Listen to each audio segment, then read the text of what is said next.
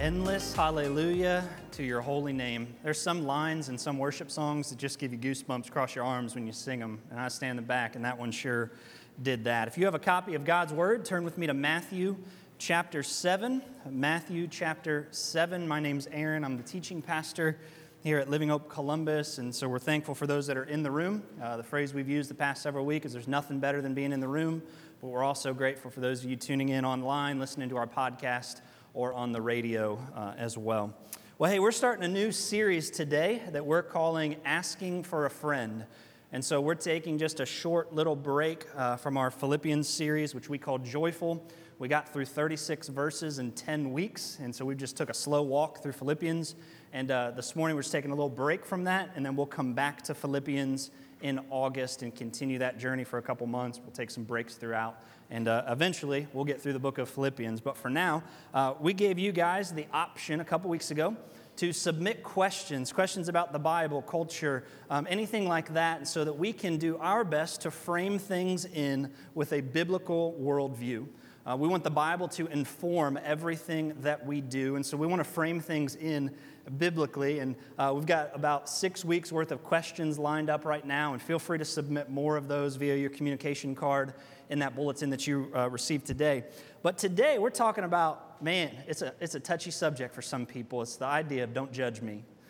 All right, and uh, we're going to talk more about that in just a minute. But let's read from Matthew 7 this morning. If you'll stand with me in honor of reading God's word, Matthew chapter 7, we're going to start in verse 1 and we'll read down through verse 6. And Jesus says these words Do not judge so that you won't be judged. For you will be judged by the same standard with which you judge others, and you will be measured by the same measure you use. Why do you look at the splinter in your brother's eye, but don't notice the beam of wood in your own eye? Verse 4. Or how can you say to your brother, Let me take the splinter out of your eye, and look, there's a beam of wood in your own eye? Hypocrite. First take the beam of wood out of your eye, and then you will see clearly to take the splinter out of your brother's eye. Don't give what is holy to dogs, or toss your pearls before pigs, or they will trample them under their feet, turn, and tear you to pieces. Let's pray. Jesus, thanks again for your word. Father, I pray today, Jesus, as we walk through what can be a touchy and often misunderstood idea, that Jesus, that you would extend an extra measure of grace today. Father, that your spirit would work in our hearts, Lord, that we would be open and vulnerable to what you want to teach us today. God, give us the ears we need to hear, hearts to receive your word clearly, and hands and feet to live this out as we pursue Jesus with our entire beings this week. Father, we love you. Thanks for the privilege that today is. In your name we pray. Amen. You may be seated. I love stories, and I heard a story this week of a young couple that moved into a new neighborhood over a weekend. And that very first Monday of living into this new neighborhood, they were sitting in their kitchen eating breakfast together when the wife, this young lady, happened to look out the side window of their home and she saw their neighbor who was hanging their wash. You guys remember when people used to do that? Some still do. But she was hanging her wash out on the line to let everything dry. And this wife, she looked out and saw her neighbor doing that, and she looked at her husband and she goes, My goodness, that laundry is not very clean. Obviously, that lady has no idea how to wash clothes correctly. Maybe she needs better laundry soap or somebody to teach her how to actually wash laundry. Well, her husband just sat there quietly, like most men do, and just listened to what his wife said, nodding his head in agreement. The very next morning, they were sitting there eating breakfast, and again, that lady was outside hanging more clothes on the line, and the wife said the exact same thing. I cannot believe how dirty her laundry is. Does she have no idea how to wash clothes? And for the next several days, it was like, like that, that scene just keep, kept repeating itself over and over, where this neighbor would hang her wash, the wife would make that same statement that she doesn't know how to do laundry, and the husband would just sit there quietly listening as he heard his wife just judging this woman's ability to actually wash clothing. Well, about one month later, they woke up. It was a Monday morning, and they sat to their normal spot to have breakfast, and they looked out, and there was the neighbor again hanging the wash. But this time, what came out of the wife's mouth, mouth was actually different because when she looked out to the line, she noticed that that laundry was all clean this time. Everything was glistening white as it was flowing through the wind. And she looked at her husband and she said, My goodness, that lady finally, after a month of washing clothes and hanging them on the line, she finally learned how to wash laundry correctly. I wonder who taught her how to do that. To which the husband leaned back in his chair and he said, Actually, I got up early this morning and washed our windows.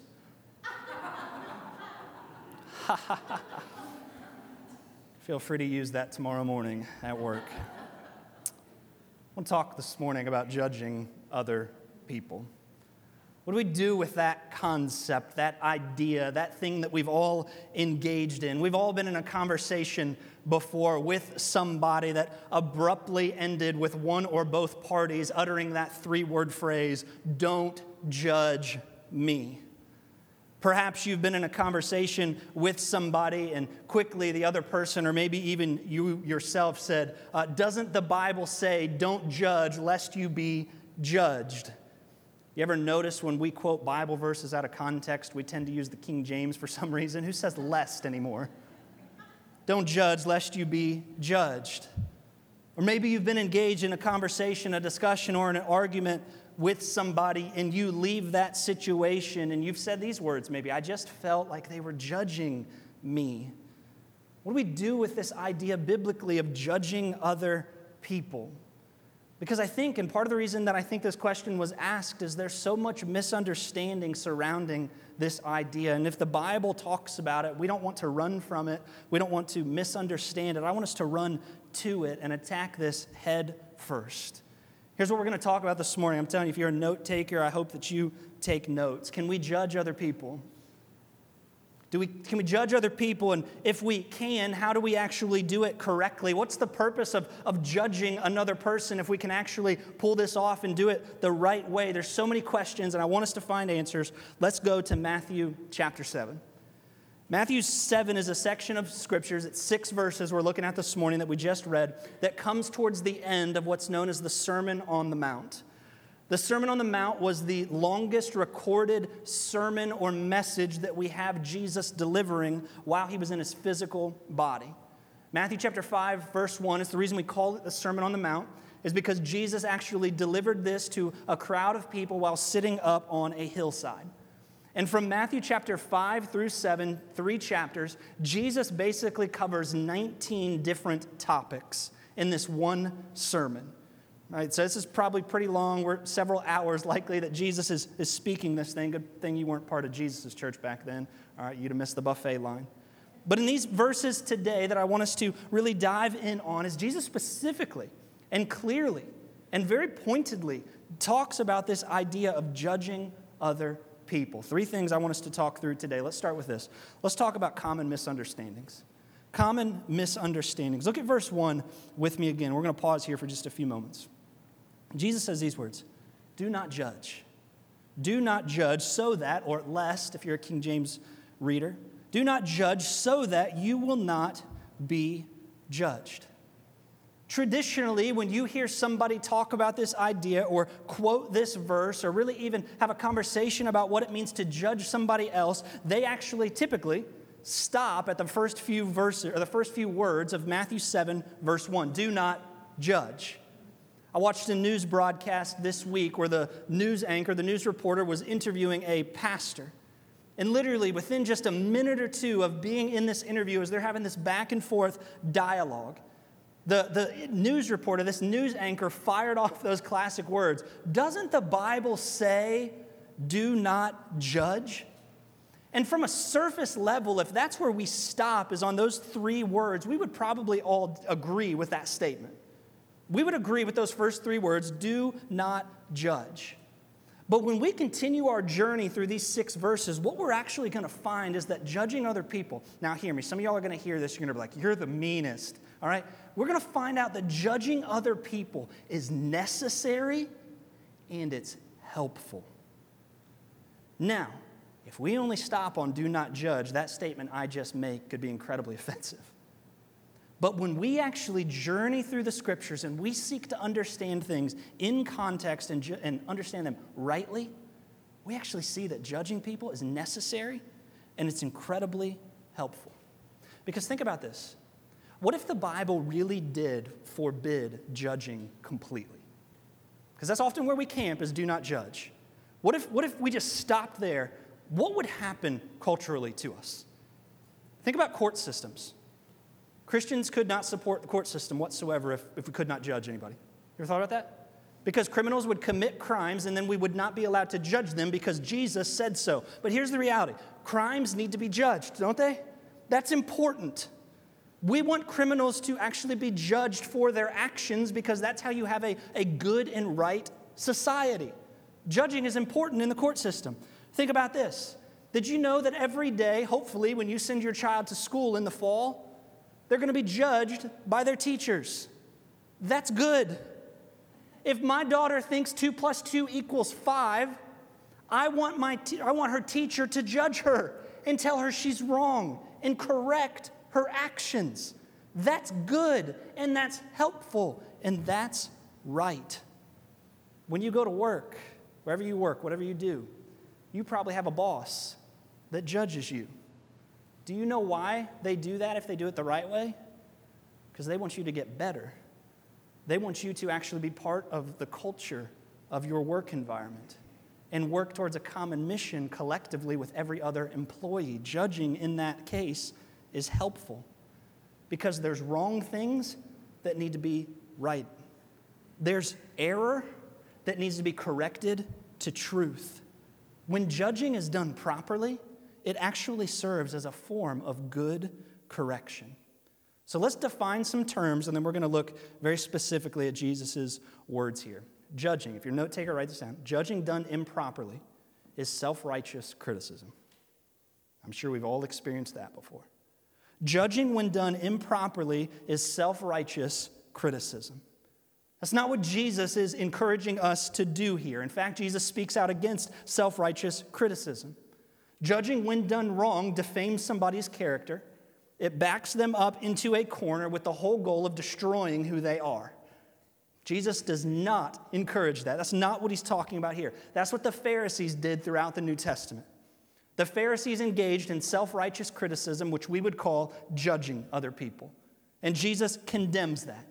You can see over and over, if you, if you want to look this up later, Matthew chapter 15, you see where the Pharisees tried to do this with the disciples. They would try to discourage them, discredit them, and defame their character, doing it all from a heart of self righteousness. In Matthew chapter 15, actually, let's just turn there real quick. It'll just take a second. Matthew chapter 15.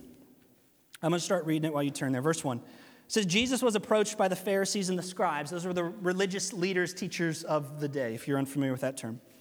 And they asked him this Why do your disciples break the tradition of the elders? Notice the word tradition. It was a tradition held by the church leaders. Here's what it was For they don't wash their hands when they eat. This was pre corona, obviously. the disciples just come rolling up into the restaurant and they're like, We don't have to wash our hands. They wipe them on their, their pants and they just go to town and they just start eating.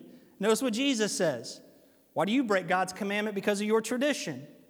He says, For God said, verse 4, honor your father and your mother, and whoever speaks evil of your father and your mother must be put to death. But you say, Whoever tells his father and mother, whatever benefit you might have received from me is a gift committed to the temple. Let me wrap this all up for us real quick. Here's what the Pharisees were doing it was the role and the privilege of somebody to take care of their parents. But what the Pharisees would do is they would take the financial sum that they should have used to actually take care of their parents, they would take that sum and they would give it back to the temple.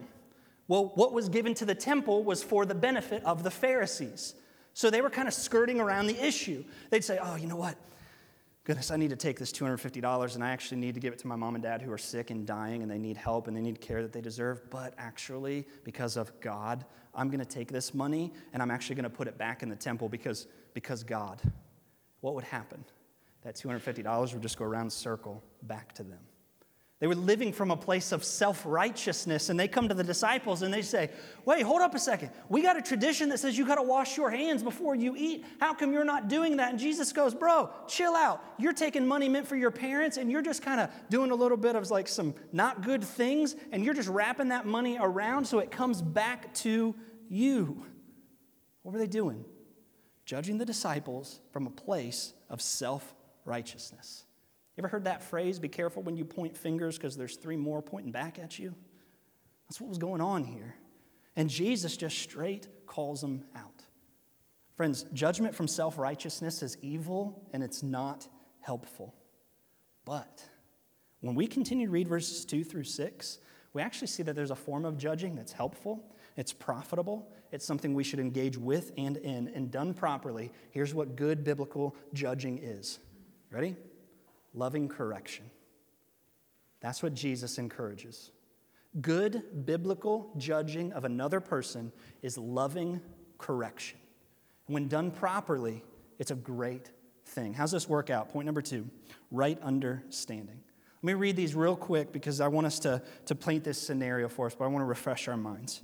Let's jump down to verse uh, 3. Why do you look at the splinter in your brother's eye? And you don't notice that there's a beam of wood in your own?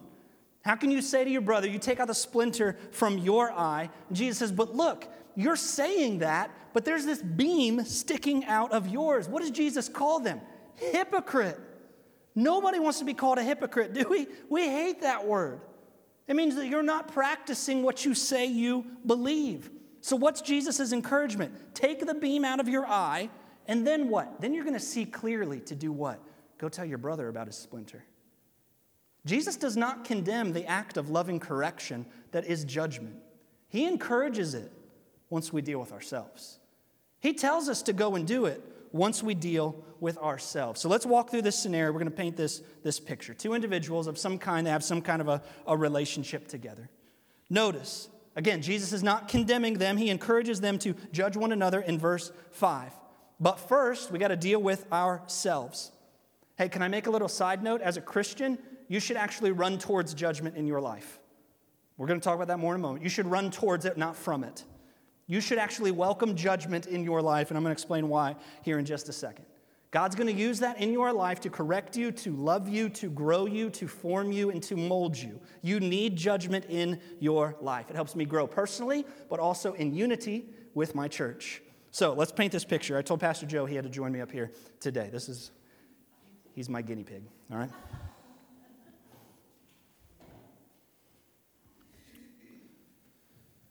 So let's say me and Joe, we have a relationship, obviously. If you didn't know that, we've been friends for a while now. He's one of my best friends. And let's say that, that I notice through our relationship, Joe and I spend four or five days a week together in most cases, eight plus hours a day. So we're pretty good friends, we're pretty close. He calls me all the time, just like random things that I didn't need to know about, but he just calls and tells me. That's just, it'll be like 10:30 at night, my phone will ring. I'm thinking it's an emergency. I pick it up. I'm like, what's going on? Dude, you're not gonna believe the groundhog I just saw.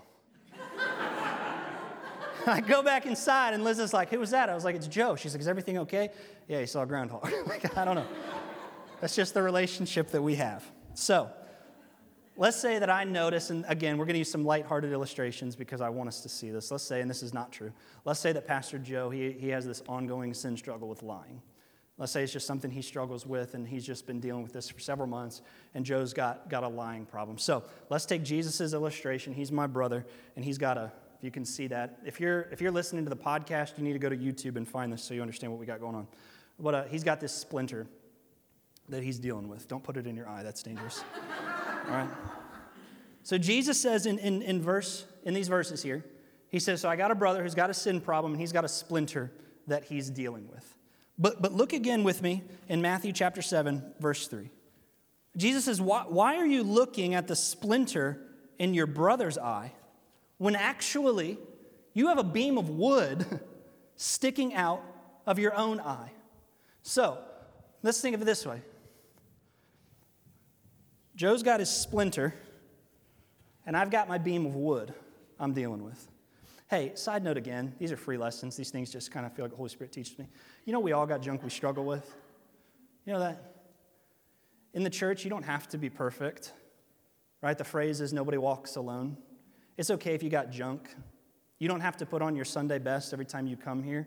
If you got struggles, you can tell people. You can tell us. Joe walked into the office this morning. He said, How you doing, man? I said, I'm okay. First thing he said to me was not, okay, cool. He said, What does that mean? It's okay to have junk and talk about it with other Christians, all right? So don't feel like you have to, to hide from that stuff. So let's pretend this morning Joe's got his splinter. He's struggling with lying. I got my junk over here, which we're going to get here in just a second. This morning I was reading my Bible, Proverbs chapter 12. I came across verse 22. Here's what a self righteous person does when you read your Bible, you read it for the benefit of somebody else and not you. Think about that. When you struggle with self righteousness, it means you're reading scripture passages and you're always thinking, so and so could use this, instead of saying, Jesus, what do you want to do in me through this? That's self righteousness. Be careful of that. I read Proverbs 12, verse 22. It'll be on our screen here. Here's what it says Lying lips are detestable to the Lord, but faithful people are his delight. If I struggle with self righteous judgment, you know what I would think to myself? My goodness, Joe needs that. Joe needs to deal with that. You know what I'm going to do? Log still in full effect in my eye, plank sticking out of my eye. I'm going to run to Joe. I'm going to see him at the office that morning. I'm going to run up to him and say, Joe, dude, I was reading Proverbs chapter 12, verse 22, and it said, Do not lying. And I've noticed that you need to struggle, you struggle with lying. You need to get over that and deal with it because that's a sin problem that you, you have going on and I walk away. You see, that's the posture the Pharisees often took. How dare they do that? Your disciples struggle with that. Them, them, them, them. All the while, I got my beam. And at that point, Joe really has two options. A mature Christian, honestly, might say, you know what, you're right. This is an issue for me. But let's be honest again. Some of us still have a long way to maturity, myself included. And we talked about this, we've talked about this throughout Philippians. When somebody comes against me with an accusation, some sort of disharmony or disunity, where do we always run to? Self preservation. It's the condition of the human heart. We want to preserve ourselves when I feel attacked. If I feel like somebody's condemning me, I'm going to preserve me. That's typically what's going to happen if you approach somebody in a self righteous manner to judge them. So, what would Joe's likely response be? He'd probably say, Are you serious? like, are you kidding me, Aaron? Because I've, I've, man, I've been in these scenarios before. Somebody confronts me on a sin. Let's say I confront Joe on his lying. He might turn around and go, Are you serious? Again, this isn't true. He's going to say, I've actually noticed that you've been neglecting your wife and kids recently. That you've just allowed yourself to get busy so much so that you're hiding behind work to cover up tensions that are present in your marriage, and you're breaking commands in Ephesians 5 by doing that. What happens in that moment? I self righteously attacked him, he self righteously attacks me back, disunity, fighting, broken relationships, disharmony in the church, a false witness to the community because the body of Christ is no longer representing Jesus. What does Jesus encourage us to do in these verses? Look again. You got a splinter in your brother's eye, but you got a beam of wood in your own. What if we redid this scenario? What if this morning I was reading Proverbs 12, 22, but I was reading for me? I wanted Jesus to do a work in me. When you do your Bible reading every day, you listen to our podcast, whatever it looks like for you, hey, a great prayer to start with is Jesus, change me today. And as I'm reading Proverbs 12 22, it's not wrong that I may read that and know that my friend struggles with that. And immediately I might think, you know what? I wonder if Joe has read this. That's okay, and we can do that. Because I love him, I tell him these things.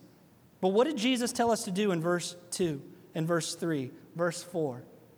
Make sure you take the log out of your own eye first. Whatever you're struggling with, you deal with first.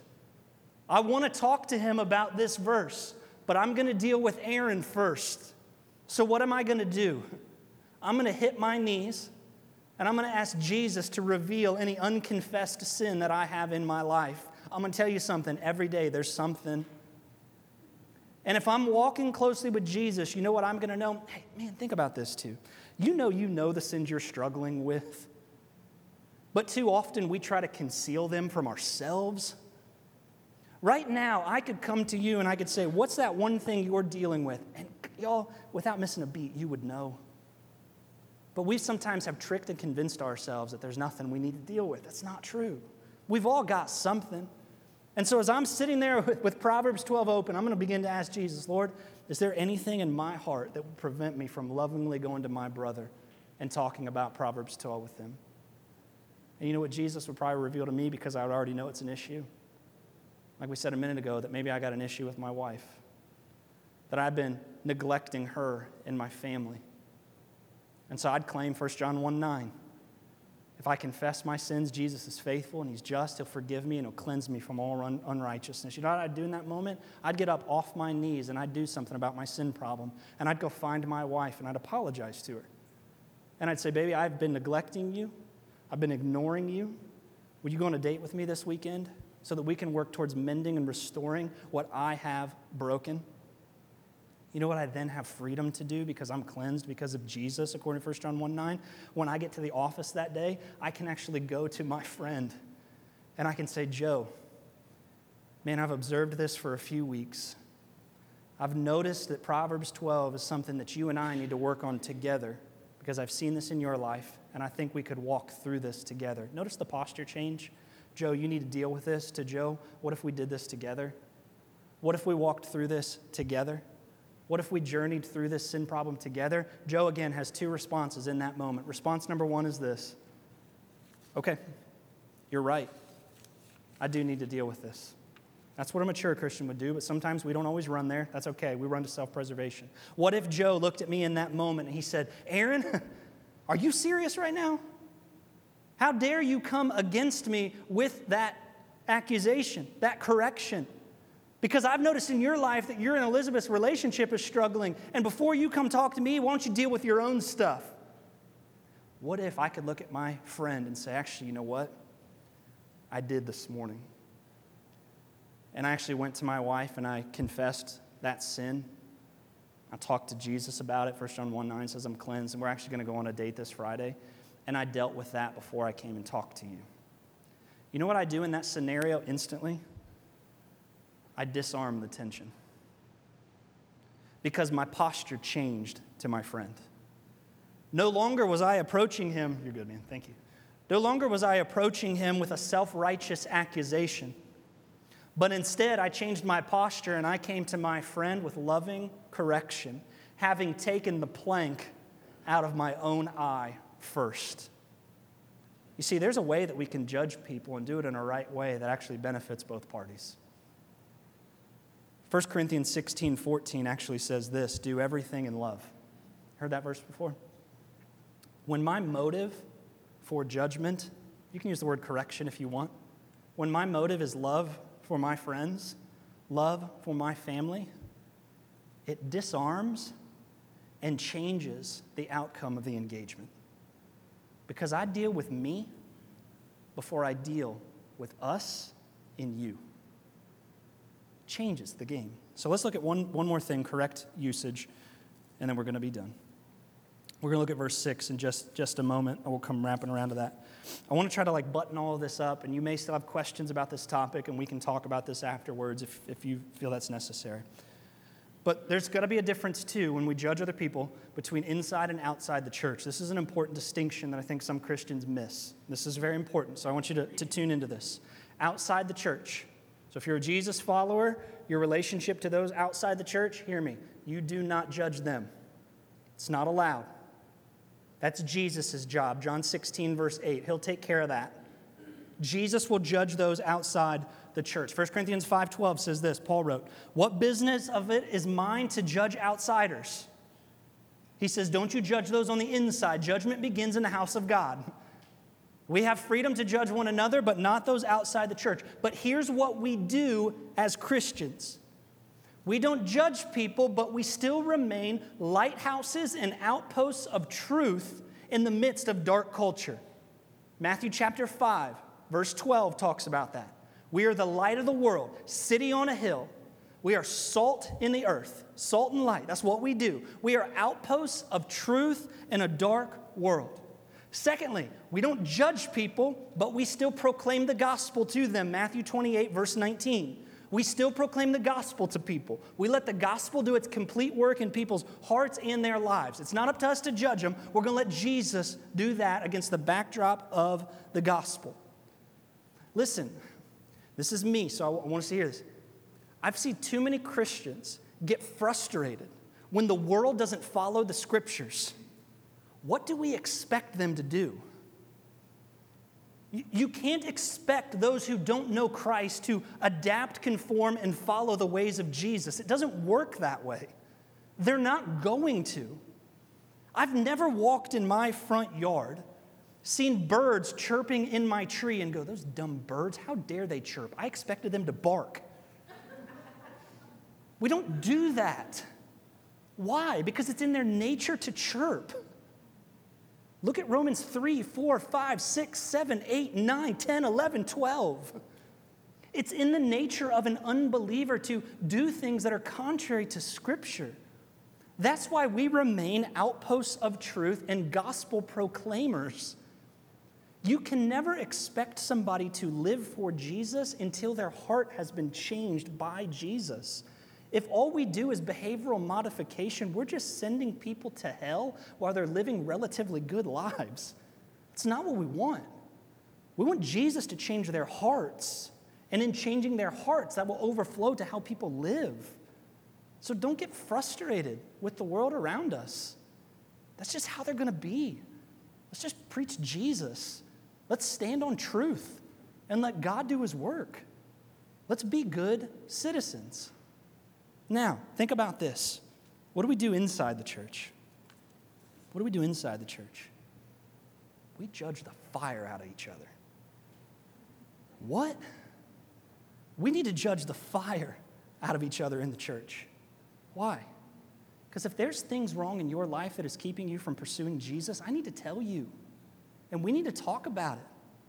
If there's things going on in my life that is keeping this church from being unified to be a, a, proper testimony to the community in which God has called us to minister, I would hope that you would tell me and that we would talk about it and we would walk through it together. Because I want to chase Jesus with my whole being, but I definitely have blind spots that I'm unaware of sometimes. I got things that I've convinced myself are okay that I need other friends to speak into my life. Think about this. When you drive your car, why do you have mirrors right here in the center and two on the side? Because while you're focused in going forward, there's things that sometimes you can miss that you need a mirror to tell you about. That's your friends and brothers and sisters in Jesus. They're the mirrors, they're the side view and the rear view mirror to help keep you on track. We need to judge each other in the church, but we do it from a right posture of love. I deal with me, then I deal with you. Friends, don't run from judging other Christians because that's typically what we're going to think. Well, if I got to deal with me first, I don't want to do that because then I'm going to have to have those awkward conversations with people in my church. Run towards it. Run towards it. You've never experienced true intimacy and relationship with Jesus until you're willing to be vulnerable with another person who loves Jesus too. Let people speak truth into your life and judge you. It's helpful. Hey, last thing, and we're done. You know, sometimes when um, we are outposts of truth and we're standing for truth in the midst of culture, let's go back to judging those outside the church, which we shouldn't do, but we're going to stand on truth. Hey, be ready to be criticized, spoken ill against. Be ready for those things to come your way. It's happened to me more than once. I'm sure it's happened to you. Because notice verse 6, and this is where we'll land. What did Jesus say? Don't give what is holy to dogs or toss your pearls before pigs because they're going to trample them under their feet. They're going to turn, they're going to tear you to pieces. What's he talking about there? In this culture, it was very common for dogs to be wild, pigs are just scavengers. We all know that.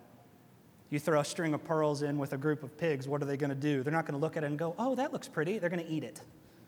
That's what pigs do. It's dogs during this time, they were scavengers, they just consumed everything. What's the lesson for us? Sometimes we need to stand as outposts of truth in the midst of dark culture. You're going to be attacked. It's going to happen. And then Jesus just tells us there's sometimes going to be those occasions where you just let them attack you, you pack up your things, and you move on. Don't get in unnecessary arguments. Don't be the troll on Facebook that's arguing on every Fox News post. You don't need to do any of that junk. We are outposts of truth. Jesus says, Matthew chapter 10, that sometimes you're going to give the gospel, and they're just going to ravage it. Jesus told his disciples in Matthew 10 when you hit those occasions, just kick the dust off, just move on. Outpost of truth. You let him do the judging. We judge inside the church, we take care of it there. Friends, if you ever experienced judgment before that hurts you, can I tell you, on behalf of the church universal, I am so sorry. Because I think this verse has been misused by Christians through the ages to do some of the most harmful things to Christians, where self righteous individuals feel they have the place and position to condemn and criticize and destroy people. That's not Jesus. Jesus says, Come to me, all who are weary and heavy laden, and I will give you rest. You know when another brother or sister lovingly, lovingly comes to you to deal with sin, and you have the weight of sin lifted off your shoulders finally, the rest that that brings because you're close to Jesus again. I hope Living Hope Columbus is a place where you can always find that. Let me pray for us as our praise team comes. Jesus, thank you so much for this day, for your word. And I pray in the midst of what could be a foggy passage that clarity was brought today. Father, if there's anything that, that came from my mouth that was unclear, I pray that your spirit would translate it to clarity this morning. And that, Father, most of all, that this would just draw us into a deeper, closer, more intimate relationship with Jesus. Lord, use this passage, Father, to draw us together as brothers and sisters that make up this local church. Father, we'd chase Jesus together, pursue Jesus together, and want to see one another closer to Jesus than ever before. Thanks for your word, Lord. We love you. It's in the name of Jesus that we pray these things. Amen.